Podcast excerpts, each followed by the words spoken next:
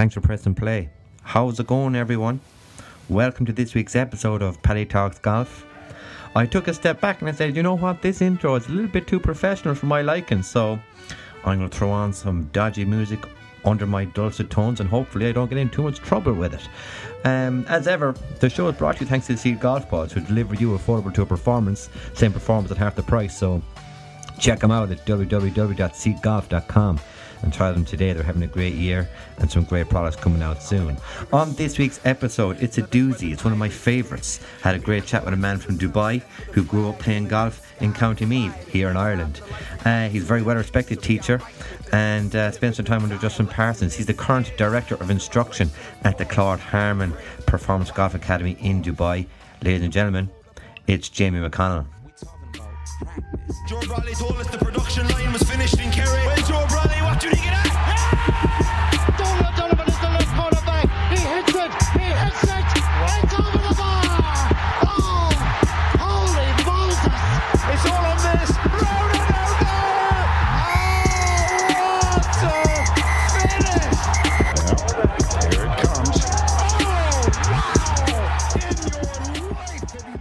On this week's show, we have a man who hails from the Royal County and is a full time coach at the Claude Harmon Golf Academy in Dubai. Jamie McConnell, welcome to the show, my friend. Thank you very much. Sure, no panic. So, so what what is a Meath man doing in Dubai aside from melting? well, I got melted at the weekend, that's for sure. Um, I suppose just teaching away, teaching uh, teaching a game that I fell in love with as a kid. Um, I ended up over here, I suppose, coincidentally in a in a number of ways after after traveling around a bit, and um, yeah, I just kind of fell in love with here, and I've been here for about seven, just over seven years now. So time flies when you're having fun. So you've acclimatized, I suppose, at this stage. So if you're fell in love with the game as a kid, what is your earliest memory of golf then, Jamie? I think my youngest memory of golf is probably I was about six years old, and my grandmother brought me on holiday to to Gorey, and uh, I probably played crazy golf at Pirates Cove, and that was probably my very first golf memory. I think going on from that, it was pitch and putt at Beachman Pitch and Putt, which was around the corner from where I lived, and then eventually when Navan driving range opened up, I I kind of went down there, and then got dragged out by a, a wonderful junior committee who who kind of allowed me on the golf course despite some of the rules that were on the golf course at uh, about nine years old. Um, and I basically played from there. I just fell in love with it straight away. Just every every step of the way, I came across, I suppose, really good people. You know, from the junior convener Donald Garrity, who ran ran it from day one to you know my first pro, who was um, fantastic at the club, Emmanuel Ribley, and you know we just had some great times at that club. It was. Uh, it wasn't the fanciest club in the world. You know, it started out as nine holes, but you know, it was a real, I suppose, a real culture for us to to grow up in. Sounds very nice. Sounds very nice indeed. So, at what level? Because there's a big ball game in Meath, um, that would have been a good a good team back in the early nineties. Um, when when I suppose you'd been playing a bit a high level of golf. Did you ever play other sports, football or? fishing or I played, like I played, I played a good bit, loads of hurling. Um, growing up, um, I played a decent bit of football. Um, unfortunately, I was in the unenviable position at that time of uh, I was actually brought up a Dublin supporter because my grandmother was uh, was a Dub herself, and she was the one who brought me to games. So I ended up supporting Dublin, despite growing up amongst pretty much the entire current Meath team. Um, so I got uh, quite a bit of slagging back in the day when Meath were dominating Dublin, but um, since then tables have kindly turned towards my favour. And uh, yeah, so I got to about 15, and basically it came down to a choice between hurling and golf, and um, yeah, golf golf took the win. Luckily enough. Deadly. So, so was there a compelling event, or maybe you thought you were of a standard, or basically a time or, or, an event that encouraged you to make the decision to say, right, I, I'm turning pro here? Um, do you know what? It, it, was probably a lack of me playing amateur stuff. I, I grew up, um, there wasn't a lot of kids in our club. You know, a lot of our, our local clubs like Headfort and Tara had some really good kids growing up in it. Um, and we didn't really have that many. We had a couple, but they weren't really keen in traveling to any of the amateur events. Um, at the time, I was always terrified to ask my parents. Just never, always thought they were very busy with business and stuff like that. And, you know, I never really wanted to, to put them out. Um, so I ended up staying quite local. And I suppose when I turned 18, um, I had such a such a little attraction to the amateur side of the game. It just seemed quite logical to to turn pro and go and play. It was just literally as simple as that. It just seemed like the easier option. And you know, if I was playing and winning money, you know, it just pay for the following week rather than me having to go and work. Um, so literally, it ended up being you know 18 years old on my 18th birthday. I uh, I went over to I think it was Beaudesert in Birmingham. Um, I turned pro on my 18th birthday to play the Euro Pro qualifier um, with one of my best friends, Emmett Staunton, who is uh, who runs Headfort Golf Club at the moment. And uh, yeah, that was my uh, my baptism of fire was straight into the pro pro series and, and try and learn how to swim from there. And how long were you on that circuit then? That kind of Euro Pro and I think I played Euro Pro in Jamega a few times for about two years. Um, realized I wasn't good enough. Realized I wasn't making any money. Then decided to turn to the PGA to try and learn how to to make some money tournament wise and play some golf. Um, I had no intentions of really teaching, no intentions of working in a shop as uh, well. I had to work in a shop a certain amount, but as little as possible. And it was purely to get into more local events that I could drive to and travel to.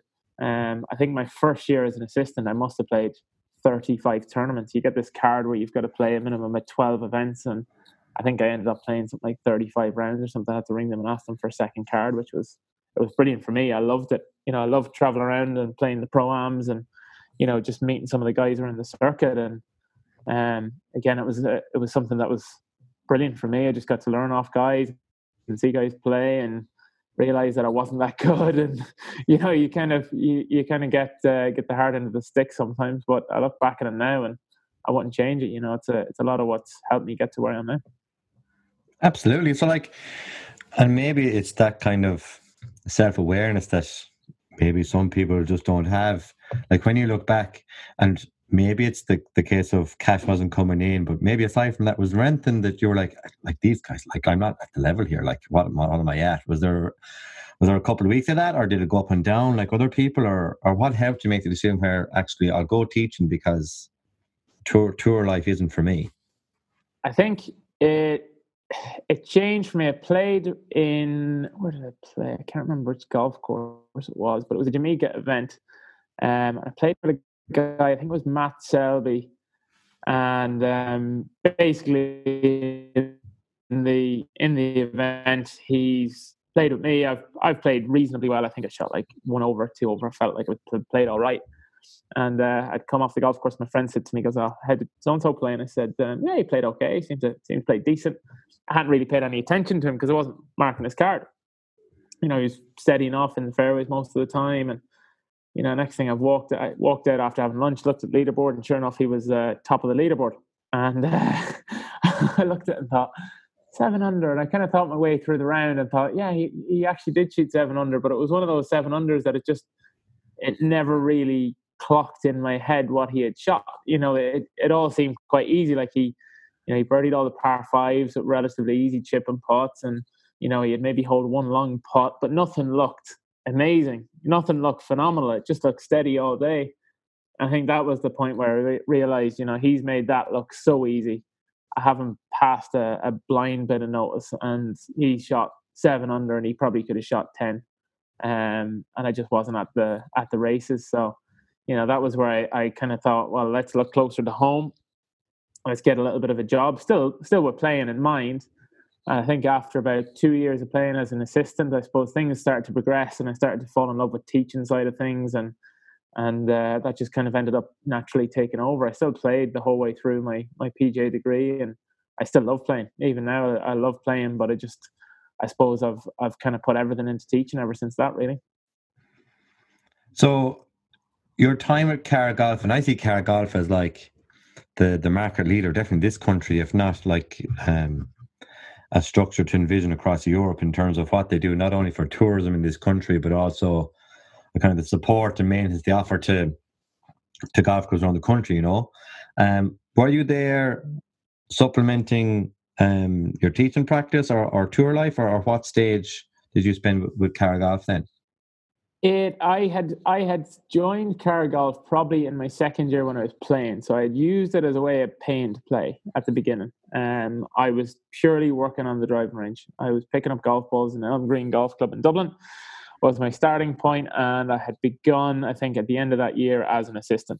So um, at that time, they had coincidentally taken over my home club, which was Navan Golf Club at the time, and asked me to move there as an assistant. And I got to work with a very good friend of mine, UC Pickenin. And UC has worked some amazing jobs over uh, over his career as well, um, and he taught me a lot. And I think you know I look back in Carr Golf, and you know at the time it, it seemed like one of the hardest jobs in the world. You know it, it, they really they really push you. And Ed Ed was my uh, was the CEO at the time, and um, you know Ed really was a driver for work. But you know I sent him an email actually a couple of weeks ago and just saying you know he what he gave me wasn't a job. He had given me an education himself. You know, he had put me through a lot of the stuff that really at the age I was, where I was 19, 20, I probably didn't deserve to be put through. You know, I didn't deserve to run a pro shop or run a golf club at 21 years old. And, you know, for me, that was an education. And I think a lot of the stuff that I learned there,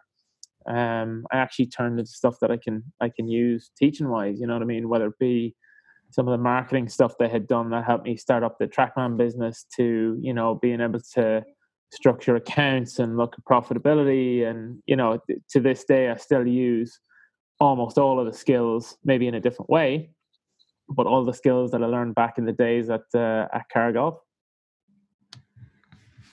No, they're definitely, they're definitely, uh, especially in terms of marketing what they do around Waterville a couple of times a year. They're definitely something I try and copy and paste myself in, in, terms of what I do, the little little bits of things that I do. So, um, like I said, they're definitely a market leader there. So, a Man in Dubai, how did that happen? There's definitely a good story there.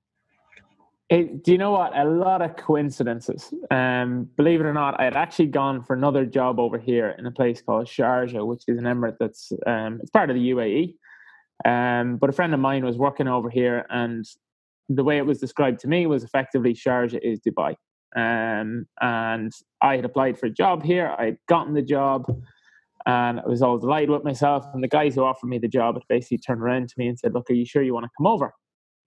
And I said, "Yeah, you know, would really like to come over." And at the time, I was kind of working with a friend of mine, Ryan Donaher, and um, you know, doing some, doing a lot of teaching. I was determined not to go back into a pro shop, so I was basically teaching and running uh, a business I'd set up called the Trackman Roadshow. So I got in the job, was ready to go, but the boy said, "Look, have a think about it for a week." And kind of the way they were saying it, I was like, "There's something not right here." So eventually, after a week of thinking about it, I just turned it down. They had effectively talked me out of it. Um, and I didn't think anything of it. I just got on with things, kept teaching, kept working on the roadshow, and things were going really well. And uh, you know, I was getting picked up um, quite a bit by a few different golf clubs at that stage. So um, traveling across country with my little TrackMan in hand, and I think my my previous boss Justin Parsons, um, I think he had been speaking to some of the guys uh, with TrackMan, and my name had come up about one of the things that I had done in Ireland, and um, I think two plus two, and he had kind of spoken to Martin, who had interviewed me for the other job, and again, he's just kind of seen my name come up a, a, couple of different places, and he needed an instructor. And I basically got an email out of the blue one morning as I was on on the way to uh, to a gym class, and he goes, "Is there any chance I could speak to you today?" Uh, my assumption was that it was going to be something to do with TrackMan. Um, I said, "Yeah, no problem. I'm just going to the gym. I can call you in an hour if that suits." And he said, "Fine." And I picked up the phone, got onto JP, and he basically just offered me a job on the spot. No interview, nothing he said he had heard some things about me. He said, you know, would I like a job? And I didn't ask anything. I just said yes. Um, because Butch was always somebody that I wanted to work for. I always had kind of his academy in Vegas in mind as as one of the places, one of the dream places that I'd love to teach, and one of the guys that I'd love to learn from. I had met Butch before, coincidentally, in uh, I think it was 2001 or something like that, uh, at an event that he had held in uh, Druids Glen, um, and I just fell in love with the family and their culture and everything he had done with Tiger and you know it was just a dream come true job so off I off I upped my bags to Dubai and um, pitched up here and just got teaching really. Can you describe, I suppose, so you were running your own business, the Trackman Tour, for a couple of years, two, three years, um, basically going around the golf clubs of Ireland, running clinics and teaching clinics, correct? Yeah, I had I basically gone when I had left Carr Golf. I had gone to Spain for what was my I suppose full first full time teaching job. Um, I knew I wanted to teach. I went to work at a junior academy in Spain. I had a couple of unfortunate events happen to me with cars getting broken into and my passport got stolen, and I had uh, just a, a calamity of you know incidents happen to me that um, made me go, do you know what? Don't want to live abroad. Get me home. So I literally I lasted about six months there and off I went back home. And I had actually taken out before I had gone to Spain, I had actually taken out a car to buy a trackman. Um, so I spent about a thousand euro on the car, and I think I spent nineteen thousand euro on the trackman. And at that time, the trackman three had just come out, and nobody was using it to teach. Nobody really taught with it at that stage. And there was a couple of people in America beginning to use it for teaching, a couple of guys and I thought, you know, you could you could set something very unique up here if you get good at it. So I had bought a TrackMan, started teaching with it, used it a bit in Spain while I was coaching over there. And when I came back, uh, all I knew was that I didn't want to go into a pro shop. I didn't want to work shop hours, and I wanted to do something around teaching. So, you know, Ryan, who is one of my best friends, had set me up in Kilcock Golf Club, and you know, we used the range there to do my day to day teaching and I started to set up the roadshow. So because nobody had a TrackMan and everybody wanted to use one, I basically offered guys, you know, pros the chance to rent the unit for a day and I would come down with it and basically stay there. And if they wanted to use it themselves, they could use it. If they wanted me to give information to students, I could give them information. If they wanted to fit with it, they could fit with it. They could do whatever they want. I would stay for 12 hours a day and they would just pay a set fee and that was it. And uh, I think I did that six six to nine months, it was really going well. I was starting to get to 20, 25 golf clubs a month. And, you know, I was kind of starting to come up with different ways of making it bigger, like maybe buying a second TrackMan or this or that. And uh, then the call came in to, to go to Dubai and I just dropped sticks and, and left. So the question would be based off that. So you're going around all the different golf clubs in Ireland, pretty much. Um, I was getting around. well, 25 a month by, you know, by month, by month 10 or 12, you would have been at least to each one at once. Yeah. Um, how, what was your first impression of the facility when you walked in the door? It's, it's just wow. Like it's for somebody coming from, you know, where I'm coming from and, you know, there's, there's some clubs in Ireland that have, you know, a lot of what we have, but I think walking into it, what shocked me was the culture that was set up by Butch and Claude and Justin. Um, and it is just purely performance. It's it's purely just get better. You know, the people who we want around the school are people who want to get better, whether that's Mary playing off 36 to, you know, we had Brooks Koepka there at the beginning of this year. And, you know, I think it's the culture that actually shocks you. It's like, it's, look, it's pretty as anything. You've got an amazing facility. You've got three beautiful teaching bays. You've got a gym. You've got provies and the short game area. Everything that dreams are made of for somebody practicing. But I think when you when you spend time there, I think you realize like, okay, almost any club can have this, and there's other clubs in Dubai with this. But what actually stood out is the I suppose the amount of care and attention that goes into creating a culture around the the facility, and it's a culture of improvement and you know, effectively the I suppose when Justin left, the the biggest pressure that I had was trying to maintain that culture. You know, we we don't really care about the numbers or the volume going through. We don't, you know, despite to our owners' disgust, we don't really care about how much revenue we're doing a year in in teaching. It's it's all about, you know, I suppose the enjoyment that the players are getting coming here and then the improvement that they're seeing upon leaving. Um, and I suppose that's that's really what kind of makes, I suppose, our place stand out over a lot of others who might have all the bells and whistles, but you know they never really get that culture. And you know we're lucky enough to work with some amazing kids who who kind of get some some phenomenal results, and it's it's just lovely to watch them. Yeah, we'll get on to what you're involved in junior golfing and maybe about another Meath man involved in junior golfing in St Andrews in a second. But in terms of like that culture of, of driving performance, and it's something I'm big into myself, both in my nine to five or my eight thirty to six thirty it is these days. Um, and my approach to my golf game is, you know, compartmentalize it, use X amount of stats, try and get better, assess. But like, I'm not going to do it from YouTube. I'm going to do it via like a PGA certified, and then he might recommend a YouTube video for me to watch. But who comes to Dubai, is is it a local market that goes to the school, or is it a split between Dubaians? Is that what you call them? Uh, the Dubais, or uh, is there buys coming question. in from Cork or whatever? Like, is there is there X amount of like performance tourism because of the Harmon name there, or like what do you would you know what the split is? We get we get such a mixture, and it's very seasonal as well. So, like summertime, zero tourists barely even get any local guys. You know, we get the we get the men who are left here um, because they have to work, and the women have all gone back home to whatever country the expat is from. Generally, that's that's kind of our summer business. But our in season, it's such a huge mixture. You know, um, like even today, I just got off. I think I've done five or six calls with. I've done Czech Republic, Saudi Arabia, Ireland, and South Africa with players that I teach that are you know in those areas and we're like looking at you know what travel restrictions are like when can we get you in so they really do come from all over the world um, we get some groups coming in you know during the year who'll come down looking for maybe lessons in playing especially around about the time of the, the tournament so you have the race to dubai in about uh, two months time and then you've got the the kind of desert swing that kicks off with abu dhabi and uh, the dubai event at the beginning of the year so, you know, they're kind of the heavy tourist season. So normally in and around those times in Christmas, you actually get a lot of tourists coming across uh, across here as well. And, you know, luckily with Claude's name on the door, we tend to stand out a bit and get quite a few of those as well.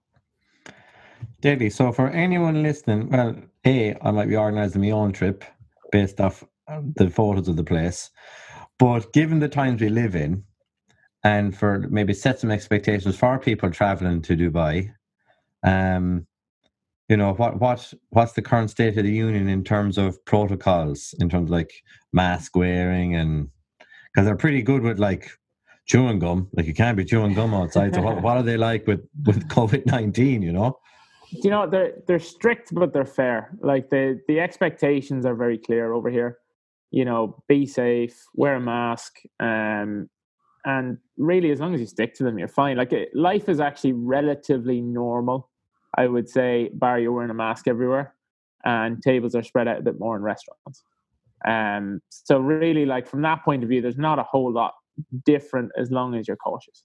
You know, you're not seeing any big parties at the moment. Obviously, you're not seeing as much, you know, as busy in pubs and things like that. But you know, life can go on. Like at the at the moment, we can travel around as normal. You know, we can move in and out of malls. There's no restrictions on that. Every everything is open. And as far as golf, like because I, I barely see anywhere other than the golf course, it's even more normal because really once I'm on the golf course, we're able to take off the mask.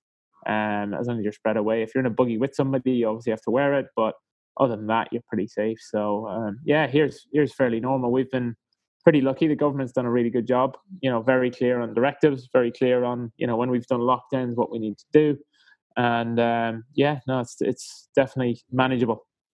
Oh, good. Well, uh, anyone traveling to Dubai, better wear your mask everywhere, or there is like thousands of dollars of fines uh, on the spot. So um, gets yeah, it gets pricey fairly quick. It's not like here in Ireland where, uh, come on, Michael, will you put that back on? You know. um, but junior golf is that where you've kind of specialised yourself in kind of developing a certain age group, or is it just kind of a program you run there in, in the school?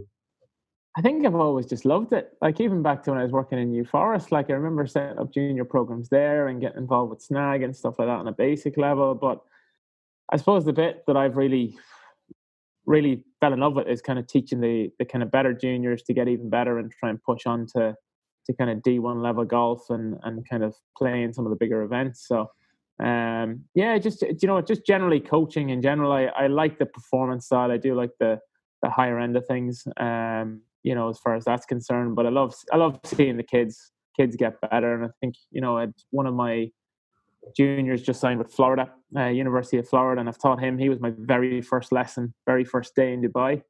So seeing him go from this, you know, little mushroom cut with uh, Rickie Fowler lookalike, you know, dress sense and you know, for him to sign, and I played with him the other day, and I'm having to ask him for a two-hole head start so he doesn't completely wipe the floor with me. It's uh, it's weird looking back on it, and you know, you kind of look at that, and you're kind of planning out the next couple of years before he goes to college, and just really fun. It's fun seeing them develop as people, and it's nice to know that you can have some sort of influence on them, and you know, not just in a golf sense, but even in a in a person sense. You know, if you can help them get a little bit better as a as a person and as a golfer, I think we've done a good job. Definitely. So then begs the question of you are performance driven. So how do you keep kids engaged without getting results based? Like for eight, nine, 10 year olds, two to 15, 16 year olds. You know? I think you challenge them for your for their level, and I suppose it's the same with every player. At the end of the day, they all react differently. You know, for some people, competition can be extremely useful. Like some people love to aim for, you know, certain targets, certain goals, certain you know people, and for others, it can just create anxiety. And I think it's it's getting to know the person first. Um, we treat them all very differently. Like, so, you know, for one, I might set very specific year on year. Um, for others, it might just be, you know, focusing way more on process. Um, I genuinely, I don't believe there's there's one way.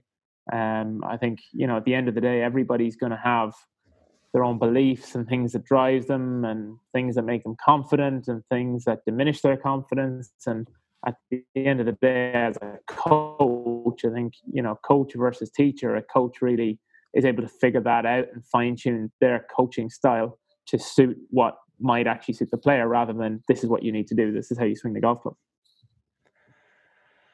That's a great approach and something I think, you know, I don't know if it's GOI level or if it's, maybe it's more sort of club level because I think that one of the first questions here anyway um, is when kids come in, oh, what you shoot? You know, how many how many yeah. points you have? You know, yeah. instead of very simply, you know, did you enjoy that now? Which is a very different way. You know, if if a kid goes, Oh yeah, I had forty six points, then it turns into a, a results conversation over oh yeah, the rabbits on the 13th are really cute. Like, you know, there's different conversations to be had. Um, but the juniors who, who are competitive in our results space, you're traveling, you're doing a bit of travel with them, aren't you? We do. Um, well, I do a little bit with some of them. So again, if we get the opportunity to go places, we will. Um, we've started coaching the Saudi national team as well. So a lot of the kind of, um, I suppose, younger members of the the men's panel are kind of in that age bracket as well, and and we do a little bit of traveling with them. So yeah, honestly, just whatever they need. You know, we try and be as as open as possible. We went to the the King Hamad Trophy with two of our juniors last year, which is like um, kind of a pro and an amateur um, event that's on in Bahrain every year. Um, so yeah, we we basically just cover ground as much as we can. Like I say, whatever they need to improve and whenever they need us, it's it's just pick up your bags and go. Really, it doesn't uh, it doesn't really matter where or when. It's just kind of fit your schedule around them. But like I say, that's the fun part of the job. You know, being able to go out there and and see the guys compete. Um, as you can probably tell, although your podcast won't, but on camera I've got a little bit of sunburn from spending six hours following one of my juniors around yesterday as they, uh, or two of my juniors as they played a, a scratch final. Um, but you just love it. You love seeing them compete, and uh, I think that's really what what it comes down to. So, when yourself and Fintan Bonner meet at these events, do you talk about Meath or do you talk about your junior golfers on the day? Do you get to meet him um, often because he's up in St Andrews doing very similar work to what you're doing, albeit in completely different climates. He probably has four layers on today. um, do you get to meet Fintan often? I haven't actually bumped into him. I've sent him a message the odd time, but um, no, I haven't. I haven't actually physically bumped into him at an event yet.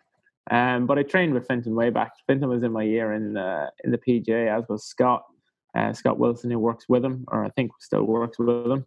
Um, and yeah, no, he seems to be seems to be absolutely flying up there. Again, they have an amazing facility up there, um, and what they're doing with some of the kids is is phenomenal. So it's nice to see see kind of some of my my fellow pros doing so well as well. Is there a view to come back to Ireland, or is it Harmon for life? Is there a view to come back and maybe ring Finch and say, "Come here, let's come back and set up," you know, your own the the, the academy the Irish players deserve, you know? Maybe not in Meath. Like there's a great within Meath Kildare already, you know, in the GOI Academy. I have, you know, I have people from Kilfenora said, don't get to use that, you know. I have, you know, I've, I've always wanted to do something in Ireland, uh, whether I'm still based out here or not. It's always, I've always got this romantic idea of having uh, an academy in Ireland where, you know, you can go and teach during the summer and base yourself there rather than being in 50 degrees here. Um, but short term, there's nothing specific on the cards. Uh, I love working with the Harmons. You know, Claude and Butch have been phenomenal to me, and I'd, I'd pretty much call Justin a Harmon at this stage as well. And um, it's very hard to move away from. You know, their their family. You know, and I think that's the way they they treat us as well. You know, every instructor, I suppose, that works with with Claude and Butch, you know, effectively become part of the family. They they open their doors to us, and you know, they're they're so kind and generous with just about everything they do. So um, it's a very very difficult thing to ever picture moving away from. You know, I'll always have uh, have Harmon uh, kind of embedded in me, whether it be you know the the kind of the way I look at the golf swing or you know the way I kind of approach the game. But um, like I said, I compliment you know Claude, Butch, and, and JP enough for the the help they've given me over the years. Definitely. Now, we'll take it offline because I don't want anybody else to steal the idea, but we'll have a chat afterwards about something you could do May, June, July, August. The Paddy um, Golf Academy. oh, I'd never put my name on something like that. Oh, man, the tax man would be straight after me. Um, have you any particular memorable story, or maybe it could be from a dinner with the Harmons, or from Carr Golf, or a particular lesson, or, you know, getting a closer to the pin than Gavin Moynihan in January when he's over in Dubai for a couple of months. Have you anything like that for us? Gav, Gav's got plenty of impressive shots that he, he likes to show off during the uh, during the summer months. I think now, seeing as you brought up Gavin, I might as well give you one with him. We were uh, we were teaching a, a, junior group, one of our, our better junior groups, uh, short game one day, and Gavin was just on our short game area pitching away um, and you know hitting the amazing wedge shots that you see Gavin Moynihan hitting. Yeah, just just perfect. So um, and I asked Gavin to come over, and he, uh, I said to him, I go, would you be able to explain, you know, maybe two or three shots for us, like you know, a normal pitch. I think I asked for a flop shot and then a bunker shot. And uh, sure enough, he stands up and he goes, uh, I said, you know, what would you do here for a normal pitch shot? And he stands up and oh, well, I just do this. And he hits this like low fizzy one into about six inches of the hole. I'm like, all right, is there anything you do? Like, he's like, oh, well, I kind of put the ball forward. And I'm like, so that's, that's it. And he's like, yeah, yeah, that's it. So anyway, we bring him down and he does a flop shot. I've short sighted him over a bunker. I thought, right, I'll try and nail him here. And, you know, short sighted him over a bunker shot. And I go, what do you do here? And he goes, oh, well, I just try and do this. And he described it, described one thing from the shot and hit it to a foot. And I'm like, that's, that's all you're giving me. Just like, just do that. Yeah, yeah, yeah, that's it. And he goes, sorry, I'm not great at, at explaining them. You know, I know how to play them, but, you know, I can't explain them. I'm like, all right, well, let's finish with a bunker shot anyway. He goes, oh, this will be perfect. I know exactly how to explain this. I, I did a lesson on this a couple of weeks ago. So anyway, Gav gets into the bunker and he gives this big description and tells us all about what he's working on and what he's doing. And then I think he hit it about five feet in front of him into the lip, completely duffed it. And he was like, you know what? I think I'll just stick to playing the shots rather than teaching. so I always remember that one. That was a good one from Gavin, in fairness. That's a decent one. I had him on. I had him on um, a few weeks ago, and I asked him, okay, how how'd you hit? You know, fizzy nip it in from like forty yards, and he's like, I just like move it back and swing fast. You know, yeah. yeah so yeah. that's what I've been trying. it's like, yeah, there's a bit more to it, but yeah, it definitely helped me. It's like because I'd be a serious decelerator of the golf ball when it comes to chipping. I was like, just what would Gav do? Swing fast, okay. Um, even that tipping has helped me, Mr. Moynihan. So thank you. Um, Jamie, quick fire Q and A, right? So whatever comes into your head is the answer. What would your walk-on song be? Walk-on song, probably ACDC "Shoot to Thrill." Hey, this Spotify playlist is going to be ripping after this season. Tell you, yeah, there's some really good tunes good on it. Some really good tunes on it now. Gym or pizza? Oh, probably gym recently, but my heart would definitely go for pizza. Hat, visor, or a Keelan Rafferty bucket hat? Purely hat. Has to be hat. Happy Gilmore or Tin Cup? Um, I'd probably go Happy Gilmore. Walk or cart? Walk. Definitely walk. Maybe not. Maybe not in Dubai. I would have accepted a cart answer there because it's like forty-five. It's like melting degrees. But fair play to you. Um, win the Masters or win the Open? Open, definitely. Inst- Instagram or Twitter? Instagram. Play or practice? I'll play. Hundred percent play. Why the Open? Um, it's just the love of links. It was brilliant watching Shane last year. Couldn't couldn't have had a better winner. You know what I mean? It. Uh, I think that it, it just every Irish person was behind him, just coming down that stretch, and you know, it was just something special about it. Absolutely was. I have curtailed the old Q and A because I have more of a story type um, question. So it's only in recent weeks this has come on stream, but it's the end. It's the end of the day lessons in Coach slash Claude Harmon School Academy. There, you've you've the aloe vera on after your particular days out there, um, and you're going to dinner that night. You can have six people at it. Anyone you want, celebrity, golfer, dead, alive, the wife, the boyfriend, anyone. Who are the six people? Oh, that's a good question. You didn't prepare me for that one. Um, six people. I would probably pick. I'd probably pick a couple of close friends. So you know, maybe probably my my three groomsmen would definitely get an invite. Um, so that'd be Ryan Donner, who actually works up in Port Portmarnock, Lindsay Boyd, who is in Guernsey Golf Club, and then Gary Cullen, and then I would probably go probably Claude and Tiger Woods um, will be my next two, and that'll be what have I got? One more. You've one left. One left. Then Brooks. Brooks is good fun on a night. On a night. Is he? I'd say he's. The, I say he's a serious sense of humor behind it all because he just play. I think he plays the, the, the persona the media gave him. I think he plays it perfect. I think I say he's hilarious. Brooks is a gent and he's great fun as well. Deadly. Jamie, thank you so much for your time, and hopefully to see you in Ireland soon. I look forward to it. We'll get a game in. What a great chat that was with Jamie McConnell, Director of Instruction at the Claude Harmon Academy for Golf in Dubai. It's definitely on my hit list now when this COVID thing kind of dissipates and uh, we can get over there and enjoy some of the best facilities on the planet. And if you know me, you know I like a good facility. I think something I took away from that chat with Jamie was always take on the challenge. So when he was with Carr Golf, yes, it was challenging, but my God, it was one of the best learning curves in his life that he's able to take forward and apply now every single day in what he's doing and what he's loving over in Dubai. And as well as that, stay modest. So he's surrounded by some of the best brains and minds in golf, his included. Um, and he's bringing all of that to us on a platform that I only discovered during the week, which is his YouTube channel. There are some fantastic chats there with Claude Harmon, with Butch Harmon, and all the greats. So if you don't subscribe there, you're missing out. Do, if you like these podcasts, subscribe here um, to the podcast on Paddy Talks Golf, wherever you are listening to this Spotify, Apple Podcasts, Google. Maybe your car found it. But uh, thank you all for pressing play. Please do share it with your family and friends. And if you want some seed golf balls, just reach out to me on Instagram or Twitter at Paddy underscore golf. If you see me shanking them at the range or at a course near you, let me know that you want a golf ball or two for the kids, for the wife, for yourself. I generally have one or two to spare for you to try them out. And if you are waiting just to try them out, just go buy them. They're cheap. They're half the price. It's a no-brainer. But yeah, thank you all for press and play. Uh, we'll see you again next week when we have one of my. The chats are just getting better and better, aren't they? Well, they are for me.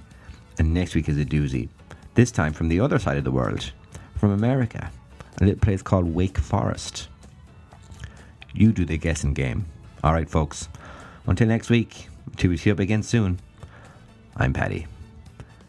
Enjoy the rest of this backing music now. I'll leave it on for an extra 20 seconds while the next podcast in your list loads. Bye now.